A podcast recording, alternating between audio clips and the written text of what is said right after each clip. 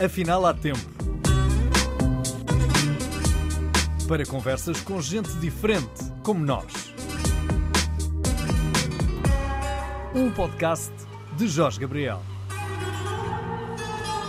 Doutora Maria de Belém Roseira uh, está uh, há vários anos envolvida com a Associação Dignitude, que uh, foi constituída para promover um programa a bem e a bem de mais portugueses do que provavelmente no início imaginavam que necessitassem deste apoio que prestam. Vamos por partes. Que apoio é este?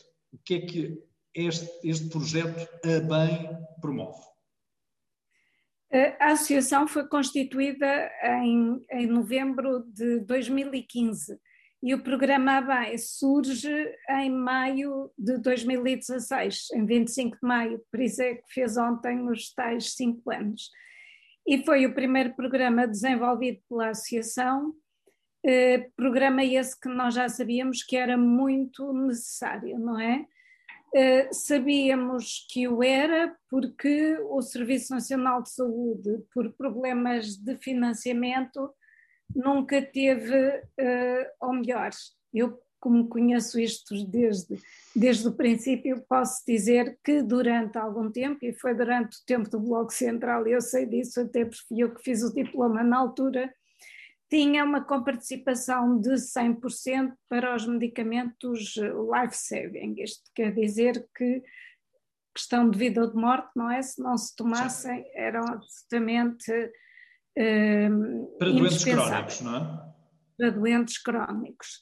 Uh, essa, essa majoração da comparticipação acabou por ser vista ao longo do tempo e, uh, portanto, uh, deixou de ter esse alcance. Entretanto, criou-se, eu estou a falar no âmbito do Ministério da Saúde, criou-se uma majoração para as pessoas com determinado tipo de rendimentos e com mais de 65 eh, anos, eh, para permitir aos mais pobres terem uma majoração que os libertava de uma parte grande do financiamento. Sucede que depois esse programa foi abandonado porque se identificaram muitas fraudes, quer dizer, com o cartão daquele beneficiário, muita gente acedia sem cumprir as condições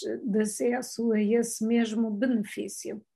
E depois, com todos os programas da Troika e mais eh, todos os problemas que, entretanto, houve, eh, como é evidente, eh, as dificuldades de financiamento do Serviço Nacional de Saúde foram se agravando. Aliás, Ainda hoje estive numa conferência eh, promovida no âmbito do Congresso de Administradores Hospitalares sobre a Saúde Global e a Diplomacia das Vacinas, e em que tive a ocasião de dizer que eh, muitos políticos se distraíram relativamente à importância estratégica da saúde, eh, porque a saúde, tal como as questões de defesa, tem que ver com a vida e com a morte e às vezes não há essa associação.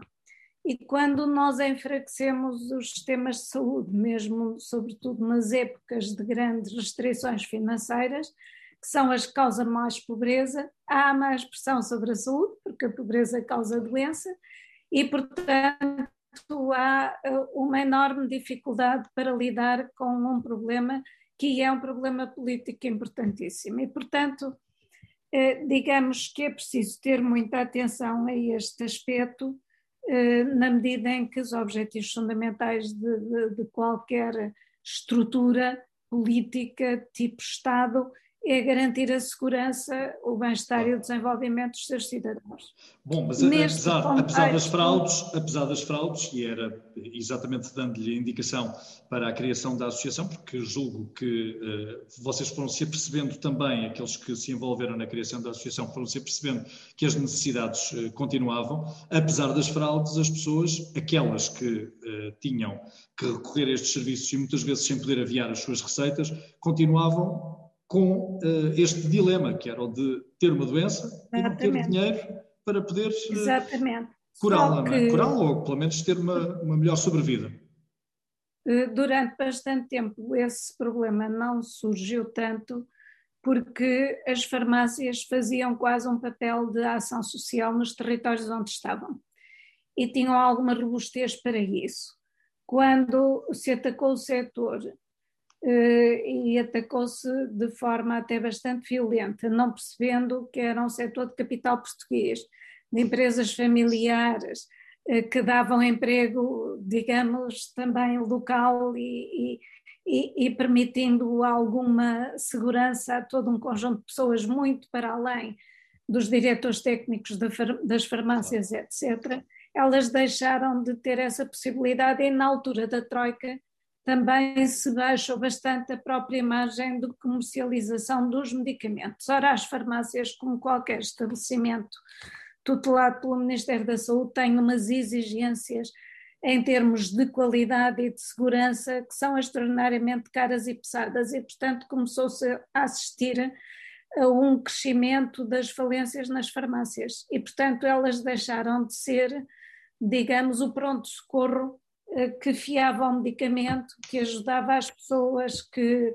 de certa forma tinha aquele livro, como havia antes nas, nas mercearias, não é? Que se anotava quem devia e quando iria pagar, mas que depois as pessoas desculpavam e aquilo ia passando. E elas começaram a confrontar-se com situações muito pungentes, portanto, tinham muito essa noção eh, das difíceis condições eh, do país.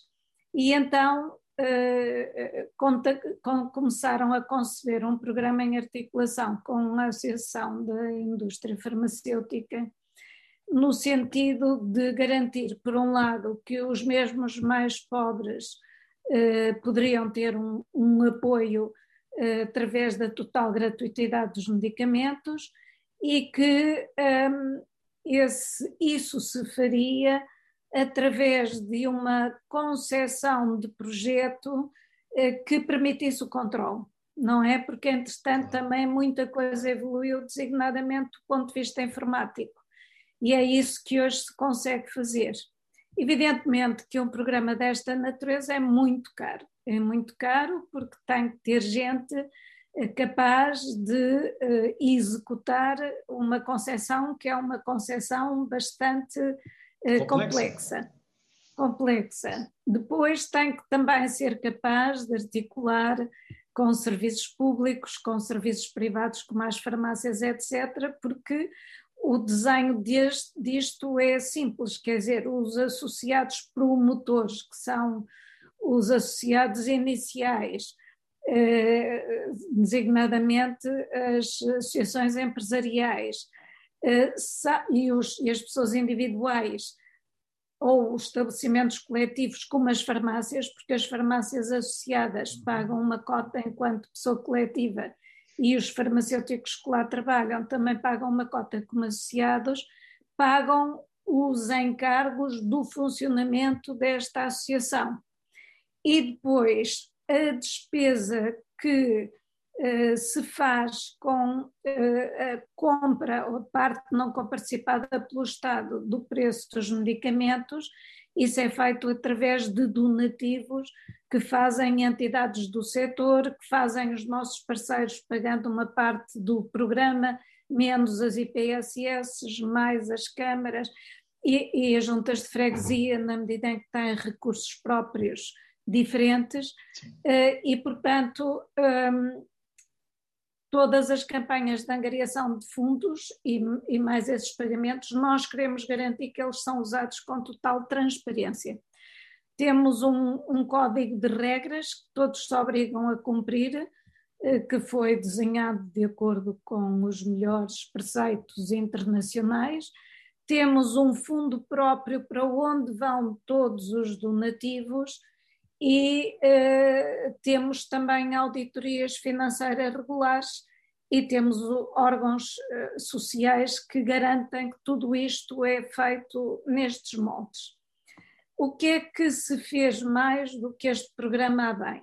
Fizeram-se dois programas de emergência, um deles na altura dos incêndios, eh, se bem se lembra, do, do, em Pedrógão, etc., em que de repente as pessoas ficaram sem nada e, portanto, nós avançamos com um programa independentemente dos recursos, e esse programa começou e terminou quando acabaram realmente os problemas daí decorrentes, e fizemos agora um outro eh, que também eh, vai acabando progressivamente, que é o do emergência em Covid-19, porque também foi necessário perante a emergência eh, da Covid, perante o encerramento abrupto de estabelecimentos em que as pessoas ficaram de um dia para o outro sem quaisquer rendimentos, com muitas despesas para realizar, e também muitas pessoas ficaram uh, confinadas, algumas delas as, as doentes mais, mais graves, pessoas doentes, não é? Fizemos um programa em que demos o acesso, independentemente da condição de recursos e apenas com o estudo das autarquias, porque elas têm serviços de ação social e conhecem os dramas que se vivem, digamos, na área da sua responsabilidade, para poder identificar aqueles que são mais uh, carecidos dentro uhum. os carecidos, não é? E eh, também nos incorporamos na Operação Luz Verde, eh, que ajudou a levar à casa das pessoas ou às farmácias, eh, conforme sua escolha, os medicamentos hospitalares. E porquê? Porque com este, estes medicamentos são, são pagos a 100% pelas estruturas hospitalares mas não tem mecanismos para os fazer chegar certo. às pessoas e, portanto, há.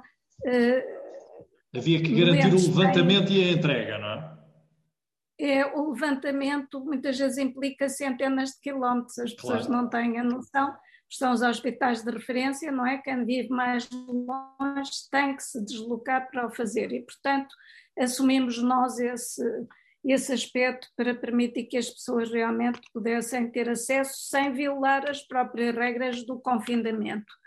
Depois também nos uh, envolvemos, porque havia um grande receio.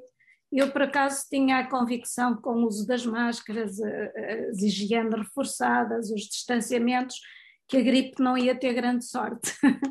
e, e, aliás, é natural que até comecem a ser adotados na, nas próximas épocas de gripe, claro. o uso de máscara, os apelos à, à lavagem das mãos, à, à distância Como relativamente fazem os já há bastante tempo, é? Exatamente, exatamente, porque não se percebe como é que as pessoas espirram para cima umas das outras, tossem para cima umas das outras, não, enfim, essas coisas todas a que nós assistimos e também, portanto, nos envolvemos no programa de vacinação das pessoas com mais de 65 anos uh, e que eram vacinadas nas farmácias, porque isso tinha um custo grande por causa das, de, de, todas as etiquetas higiênicas que agora são indispensáveis, e, portanto, fizemos também esse esforço. E, portanto, esta plasticidade que nos permite eh, de cada vez que há uma tragédia ou uma necessidade social específica que tenha a ver com a nossa atividade, ajustarmos, fazermos o nosso bocadinho num conjunto de outras boas vontades eh, para facilitar que as pessoas eh, tenham acesso a produtos de saúde que de outra forma não teriam, não é? Que, Vamos tentar explicar como é que funciona então esta, esta rede social do medicamento. Há uma pessoa carenciada que está referenciada também, não é?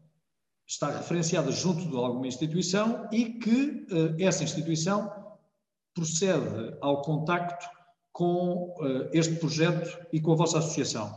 E depois aí é que é feita a ligação entre uh, o consumidor final Sim. e o apoio que vocês prestam.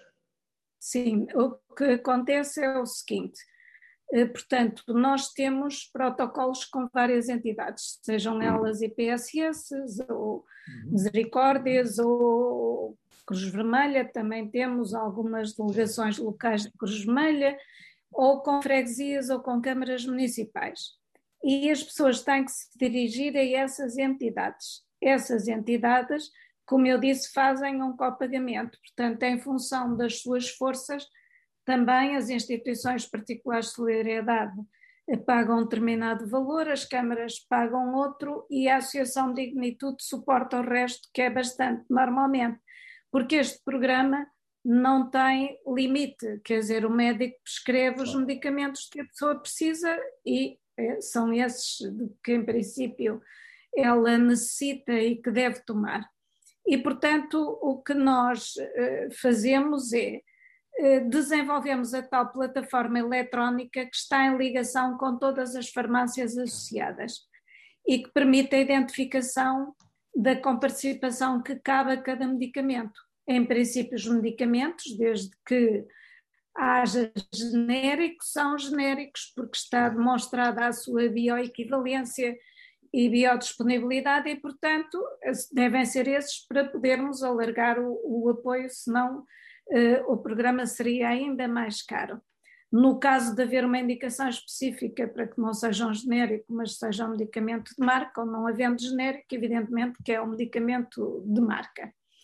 Eh, portanto, essa plataforma foi desenvolvida com o apoio da Portugal Inovação Social, que são fundos estruturais, uhum. e que, obviamente, a Associação paga uma parte, a, a, a, o Portugal Inovação Social pagou um, ehm, uma parte substancial dessa plataforma, e ela tem uma área uh, que uh, é acessível aos, às pessoas que têm contrato de parceria conosco e são elas próprias que inscrevem as pessoas que consideram de inscrever.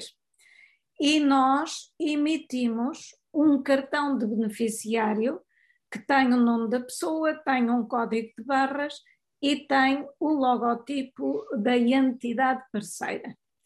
Esse cartão, eh, portanto, no momento do pagamento na farmácia, permite identificar se o contrato está, o cartão está, está válido, porque ele é emitido, eles são emitidos todos pelo prazo de um ano.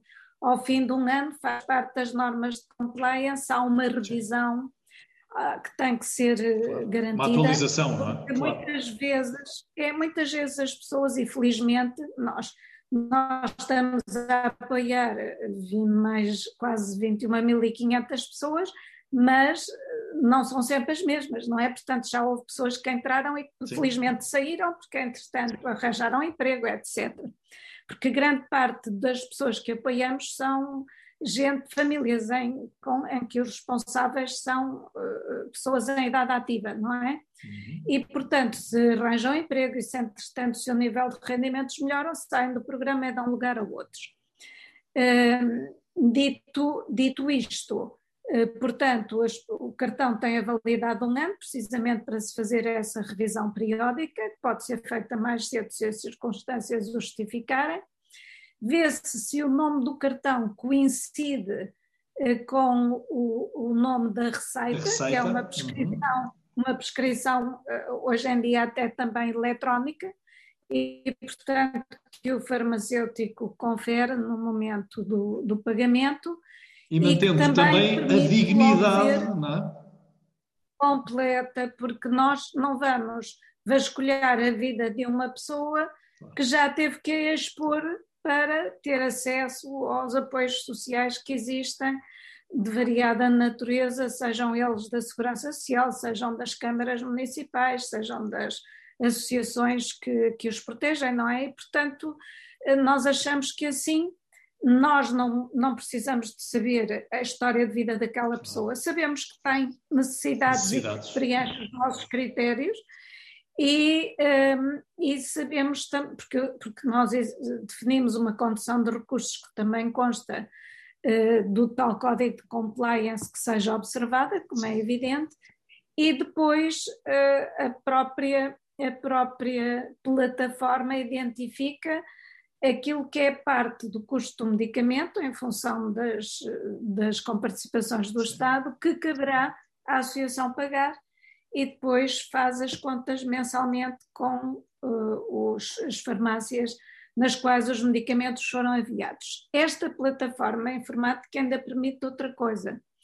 Permite que uh, a pessoa envie os medicamentos não numa determinada farmácia, mas em qualquer farmácia há bem.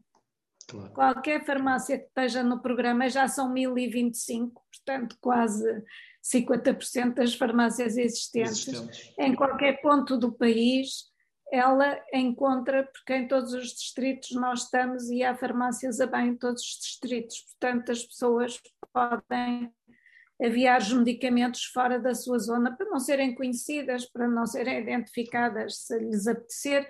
É, é, isto agora é uma gestão pessoal e de acordo com a própria vida das pessoas, não é? Porque elas podem viver num sítio e trabalhar noutro, dar-lhes mais jeito aviar os medicamentos no sítio onde trabalham, etc. Portanto, nós temos que usar estas novas ferramentas eletrónicas, por um lado, para garantir mais conforto às pessoas, elas são para servir as pessoas, não são um objetivo em si, e por outro lado, como garantia de transparência e de celeridade no processo, menor burocracia, menor, menos papel envolvido, porque tudo isto é importante do, do ponto de vista ambiental. A saúde tem muito a noção, ou tem que ter a noção, de que grande parte das tragédias que nós hoje enfrentamos, desde os Covids até uh, muitas doenças que, que, que, que, não sabemos as que virão, têm, realmente radicam no desequilíbrio eh, que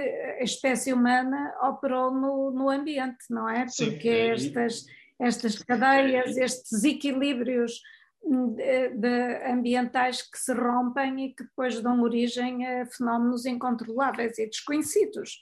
E, e os desequilíbrios socioeconómicos, que nós sabemos que as classes mais uh, desfavorecidas acabam por ser aquelas que menos recursos têm também para se prevenirem, para terem uma alimentação mais saudável, Exatamente. para também terem tempo, por exemplo, para exercício físico e tantas vezes estão condicionadas a ter de uh, constrangir o seu desejo por não terem outra possibilidade. E são vidas muito duras, são vidas sem esperança, não é? Muitas vezes, porque aquilo que nos, que nos mantém o ânimo elevado é nós termos esperança em dias melhores. Se tudo nos corre mal, se não temos dinheiro para comer, se não temos, eh, eh, digamos, eh, expectativas positivas em relação ao futuro, nem é tanto para nós, mas é para os nossos filhos, é evidente que tudo isto semeia em nós uma angústia que é uma angústia favorável ao aparecimento de todo o tipo de doenças, não apenas as do foro mental, mas também nós sabemos bem a, a, relação que existe uh, psicossomática em cada um de nós e, portanto, os estragos que a ansiedade, a desesperança, a angústia provocam em termos da doença, que acaba por ser também um desequilíbrio do nosso corpo, não é? Desequilíbrio uh, biológico. Imaginava que tantos portugueses viessem passados cinco anos a recorrer a este serviço ou pondera que mais portugueses já tinham recorrido caso soubessem da existência do mesmo? Uh, muitos mais portugueses precisam deste programa. Agora, nem as autarquias, nem as IPSS têm capacidade para também pagar, porque estes programas são muito caros, não é? São muito caros porque o Jorge Gabriel, veja isto. Nós, eh, em termos de país, com o Serviço Nacional de Saúde, fizemos um progresso enorme relativamente aos nossos indicadores. Mas é um progresso que até está, digamos, que é paradoxal relativamente aos nossos problemas sociais porque temos 40% de, de, de, da população pobre antes das transferências sociais. Depois das transferências sociais, cerca de 20%, um bocadinho menos, 19, tal, qualquer 20. coisa à volta desse, não é? Quase 20%. Sim. E depois, dentro destes, ainda temos também quase 20% em privação severa. Ora bem, isto significa que muita gente vive mal. Se muita gente vive mal, temos muita gente doente. E temos, sobretudo, muita gente com muitas doenças. E por isso é que nós, quando nascemos, temos uma expectativa de vida com bem, temos toda a assistência necessária na área de materno-infantil a gratuitidade é indispensável, até porque ela decorre dos números desgraçados e trágicos que tínhamos, não é?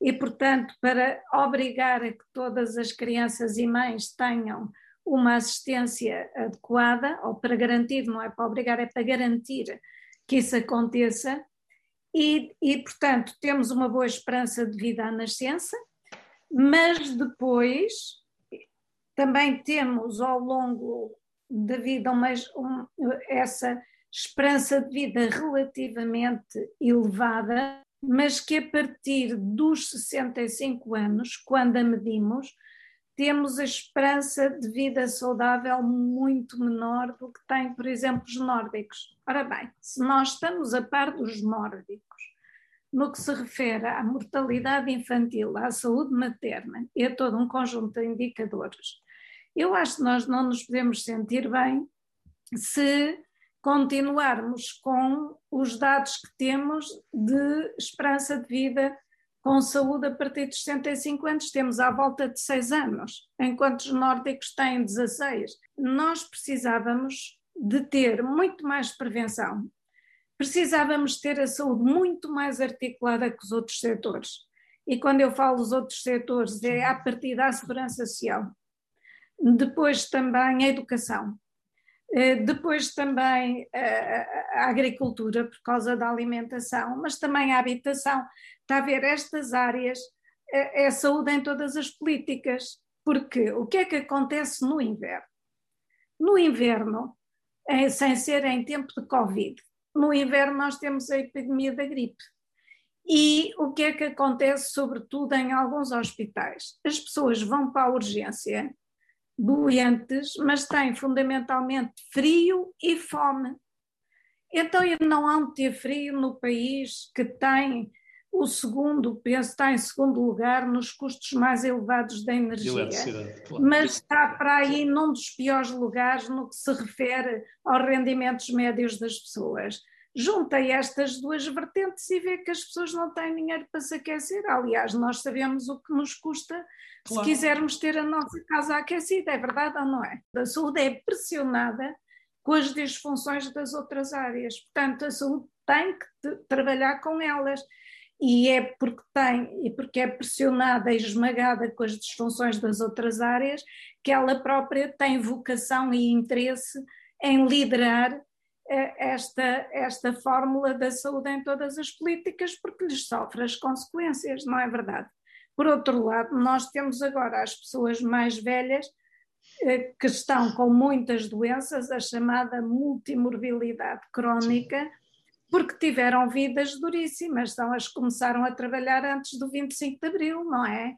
Em condições muito penosas, com, com, com higiene e segurança no trabalho duvidosa, embora naquela altura se trabalhasse, tivesse começado a trabalhar bastante melhor em relação a algumas áreas do que se trabalha aqui. E eu tive a sorte eh, no tempo em que estive no governo, de ter o Dr. Ferro Rodrigues como Ministro do Trabalho, que eu não conhecia, mas que obviamente eh, eh, com ele articulei muito bem, porque ele tinha também como objetivo estratégico a redução da pobreza e tínhamos também como objetivo estratégico a educação, que era o professor Marcelo Grilo. E eu dizia, eu não sou o objetivo estratégico porque não há dinheiro para mim, só havia dinheiro para duas prioridades. Mas eu serei a prazo, ou a saúde a prazo ficará beneficiada com estas duas prioridades estratégicas, porque pessoas menos pobres são pessoas mais saudáveis e pessoas com mais qualificação também sabem usar melhor, uh, gerir melhor a sua vida e fazer melhores escolhas quando estão doentes, porque conhecem aquilo que é a panóplia de serviços que estão ao seu dispor. Com a Segurança Social também fizemos todo um conjunto de atividades, desde a moralização na, na questão dos atestados das baixas por doença, eh, fizemos também a definição das escalas de dependência das pessoas mais velhas para identificar aquilo que seriam encargos da saúde e encargos da segurança social. Trabalhávamos muito bem, muito bem mesmo. E infelizmente isso deixou de acontecer e uh, há muitas entropias. Portanto, o, o meu sonho é conseguir estabelecer uma articulação com o Ministério do Trabalho agora, entre o Programa Dignitude e o Ministério do Trabalho, para que, uh, porque o Ministério do Trabalho também dá subsídios eventuais para apoio aos medicamentos, etc. Mas lá está, como fazem isto localmente, não têm um programa nacional, as pessoas são orientadas para uma farmácia, têm normalmente plafons, têm toda uma série de restrições, que, o que não acontece com o nosso programa é porventura poderia haver mais benefício social com uma articulação desta natureza. Porque a Dignitude faz o que faz, apoiando cerca de 20, mais de 20 mil beneficiários, mas não tem nenhum protocolo com o Estado. Nem com a saúde, ter. nem com a segurança social. Poderia eventualmente ter, e eu penso que com a atual Ministra de Trabalho, que é muito sensível a estas problemáticas, será possível pelo menos tentarmos rasgar caminhos, o que aliás já está em curso, estamos a trabalhar em conjunto para haver alguma possibilidade de articulação, o que era muito bom, porque gastar melhor o pouco dinheiro que nós temos é uma exigência de todos, porque cuidado é assim que se constrói, não é? Mas é essa, é, é essa a minha dúvida. Eh, nós sabemos que o dinheiro é finito e que o Estado não dispõe de dinheiro para obras públicas, para educação, para investimento, para administração pública uh, e também para a saúde em quantidade suficiente para corresponder com as exigências. Onde é que podemos encontrar aqui um caminho? Nós estamos inseridos num espaço que é o espaço mais desenvolvido do mundo, não é? Portanto, esse espaço significa que temos muitas exigências uh, e expectativas pela parte dos cidadãos. Portanto, aquilo que nós temos que fazer é também garantir que todos os recursos que temos, e, e, sabemos que Portugal é talvez o segundo país da Europa com uma carga fiscal mais elevada, mas é uma carga fiscal que incide sobre uma percentagem muito pequena da população, lá está, eh, os impostos são tão elevados que há uma grande evasão ao fisco e, portanto, os que pagam, pagam mais do que deviam por causa dos que se evadem. E, portanto, há aqui muitos desequilíbrios que é absolutamente indispensável uh, corrigir. Enquanto eles não são corrigidos, há uma garantia que tem que se dar: é que aquilo que temos tem que ser muito bem gasto. Tem que ser gasto de uma maneira muito eficaz, muito equitativa e temos que desenvolver eh, reformas profundas, designadamente a nível eh, do, do, Estado Central, que é um Estado gigantesco, um Estado, um Estado pesado, um Estado muito pouco eficiente, que consome muitos recursos para dar outputs insuficientes relativamente aos recursos que, eh, de que necessita para funcionar. E não teme, que, e não teme que a população uh, se insurja cada vez mais, até uh, indo atrás da evasão fiscal para solucionar os seus problemas, dado que os exemplos que são dados, não só uh, por alguns empresários, como também por alguns governantes, alguns deles já penalizados pela justiça, que esses exemplos tão mediáticos façam com que a sociedade ainda uh, se radicalize mais ainda e promova essa evasão a que fazia referência?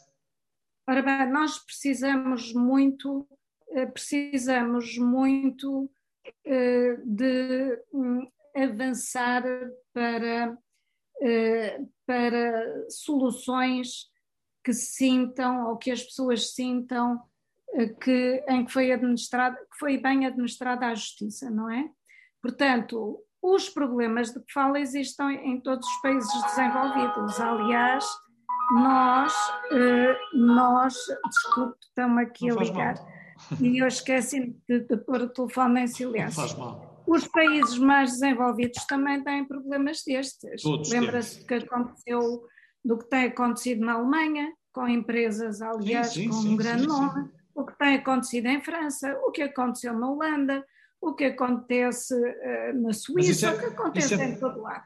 Isso é esmagador, porque então uh, olhamos para a humanidade e não apenas para os uh, países que nos estão mais próximos, porque se nos debatemos com a corrupção um pouco por todo o mundo, é porque de facto o sistema tem que merecer algum, algum reparo, tem que merecer alguma não, mas, redefinição. Ó, Gabriel, Ó Jorge Gabriel, a humanidade tem funções positivas e negativas, não é? Claro, é, o homem, é, é, o Homo sapiens sapiens e demens demens, não é? Portanto, regras penais e de processo penal existem para garantir que a justiça se faça. Por isso é que eu digo, o que é que se passa nos outros países diferentes do nosso?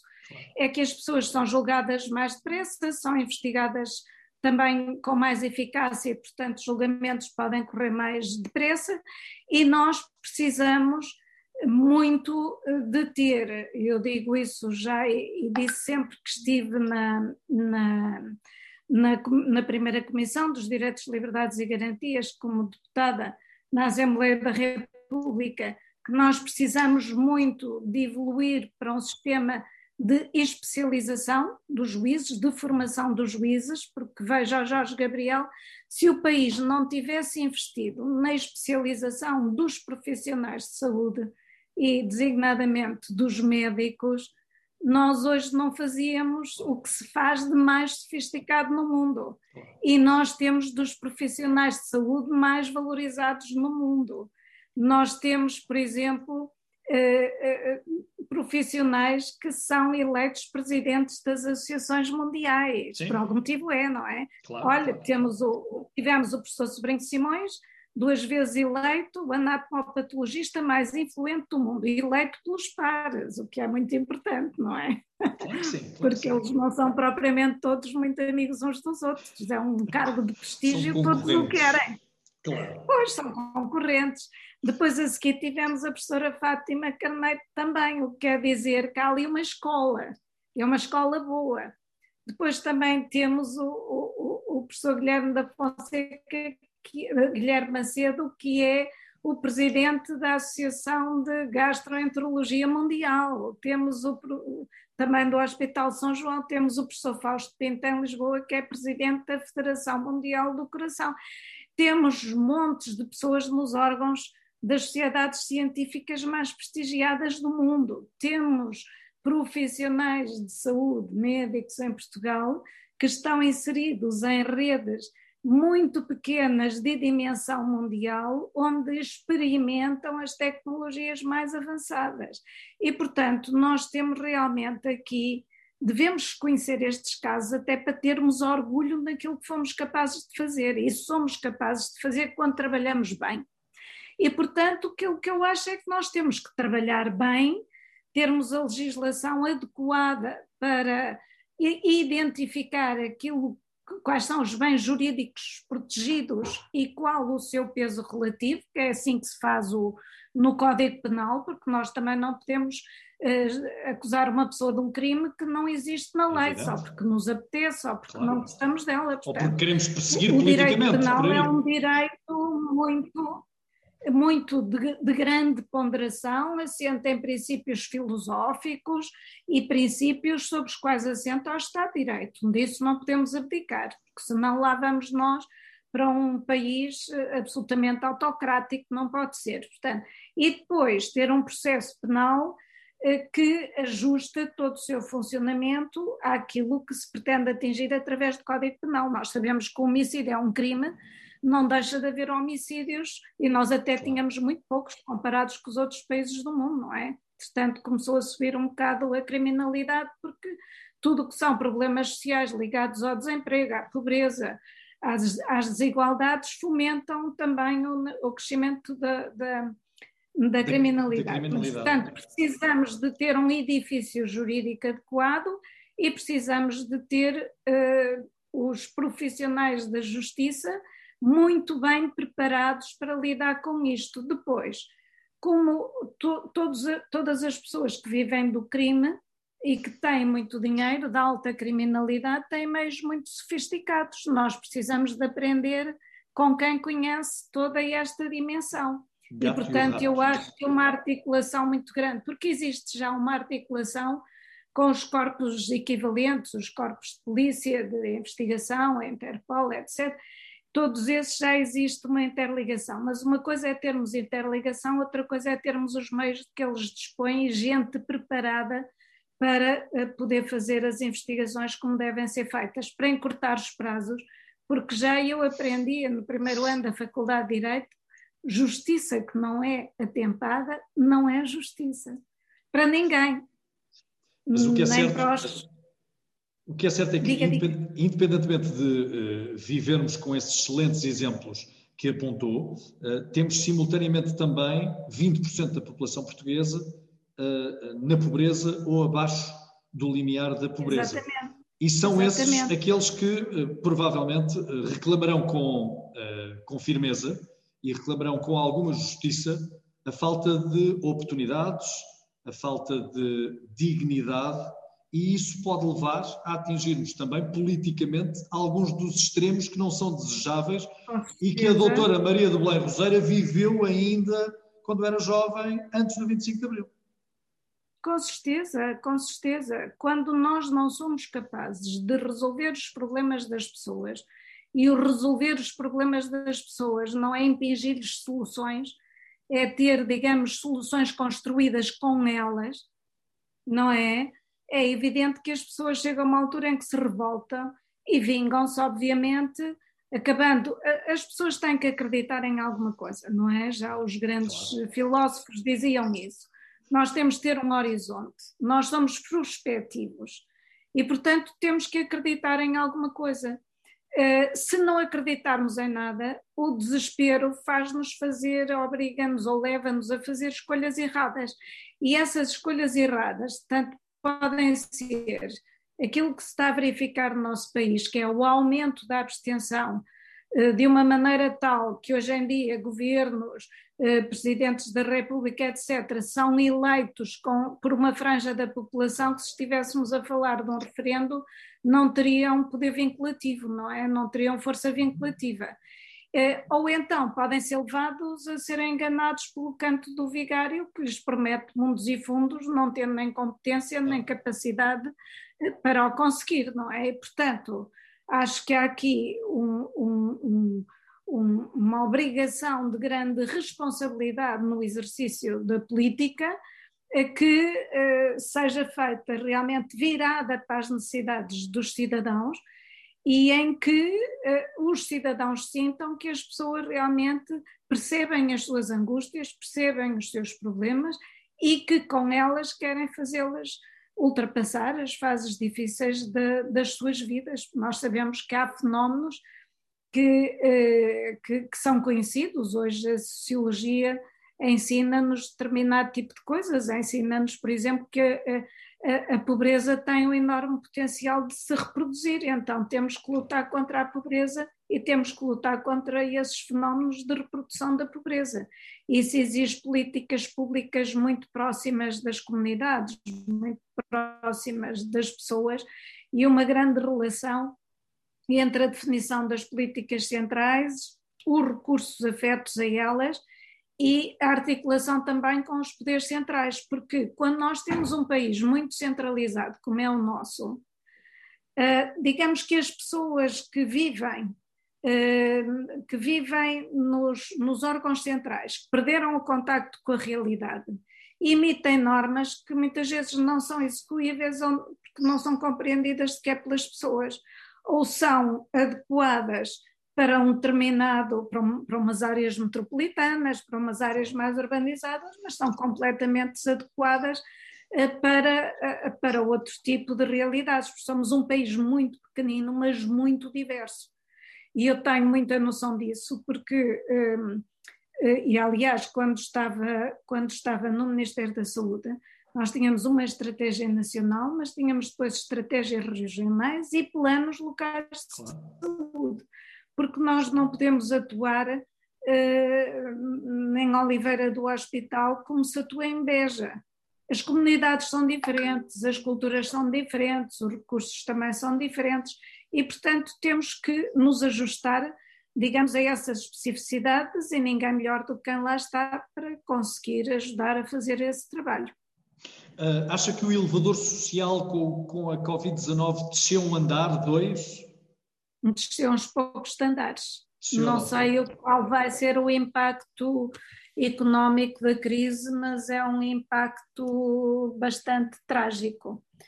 Uh, todos nós sabemos o que se passa, sabemos que o impacto da crise, eh, que, que coincide também com a transformação das sociedades do ponto de vista digital, vai determinar uma, uma enorme alteração nas competências de trabalho que hoje em dia se exigem e numa sociedade pouco qualificada como a nossa podemos eh, ter muito receio em relação aos níveis de emprego, sobretudo à sua remuneração, não é?